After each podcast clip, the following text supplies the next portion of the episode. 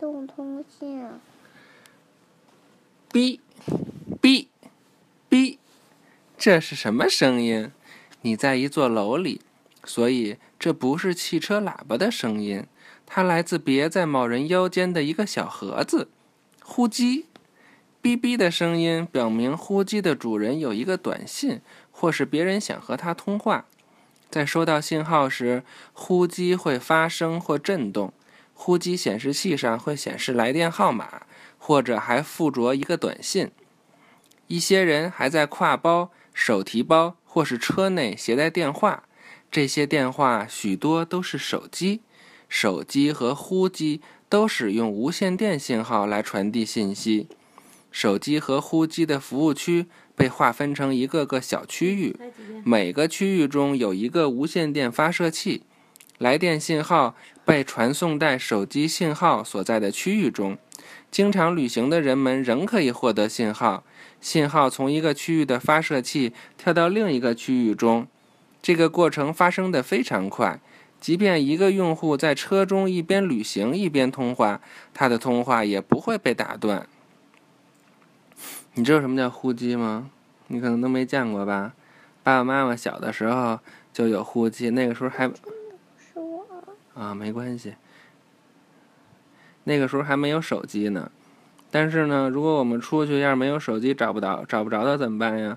就有一个呼机，呼机就是比如别人想要找你，就打一个固定的电话号码，然后呢，这个电话呢再通过它的无无线电波把这个给你打电话这个人的电话显示到这个呼机上，然后你再找一个有电话的地儿，给这个给你打电话的这个人打电话。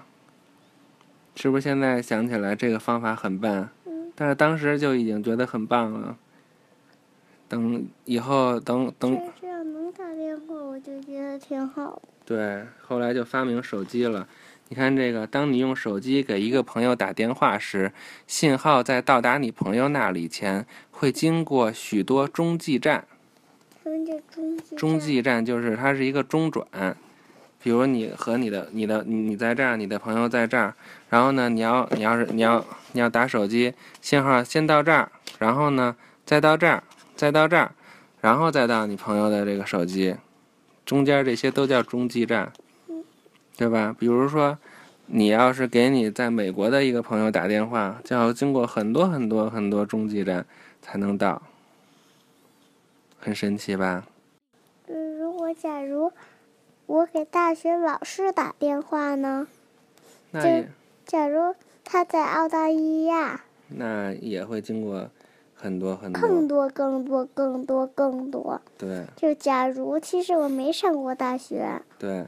那个时候因为离得非常远嘛，所以比如说你你在这儿说完话，他那边可能得隔一小会儿才能听见你说话，因为你的声音，这个通过无线电波传播也也需要时间，是不是？是不是很神奇？那预计下一课了啊。手机就不用了吧？手机也是一样的，卫星通信啊、这就是刚才就会解释咱们刚才说这个，比如你要给澳大利亚你的大学老师打电话，就要通过这个吧？可能我猜，拜拜，晚安。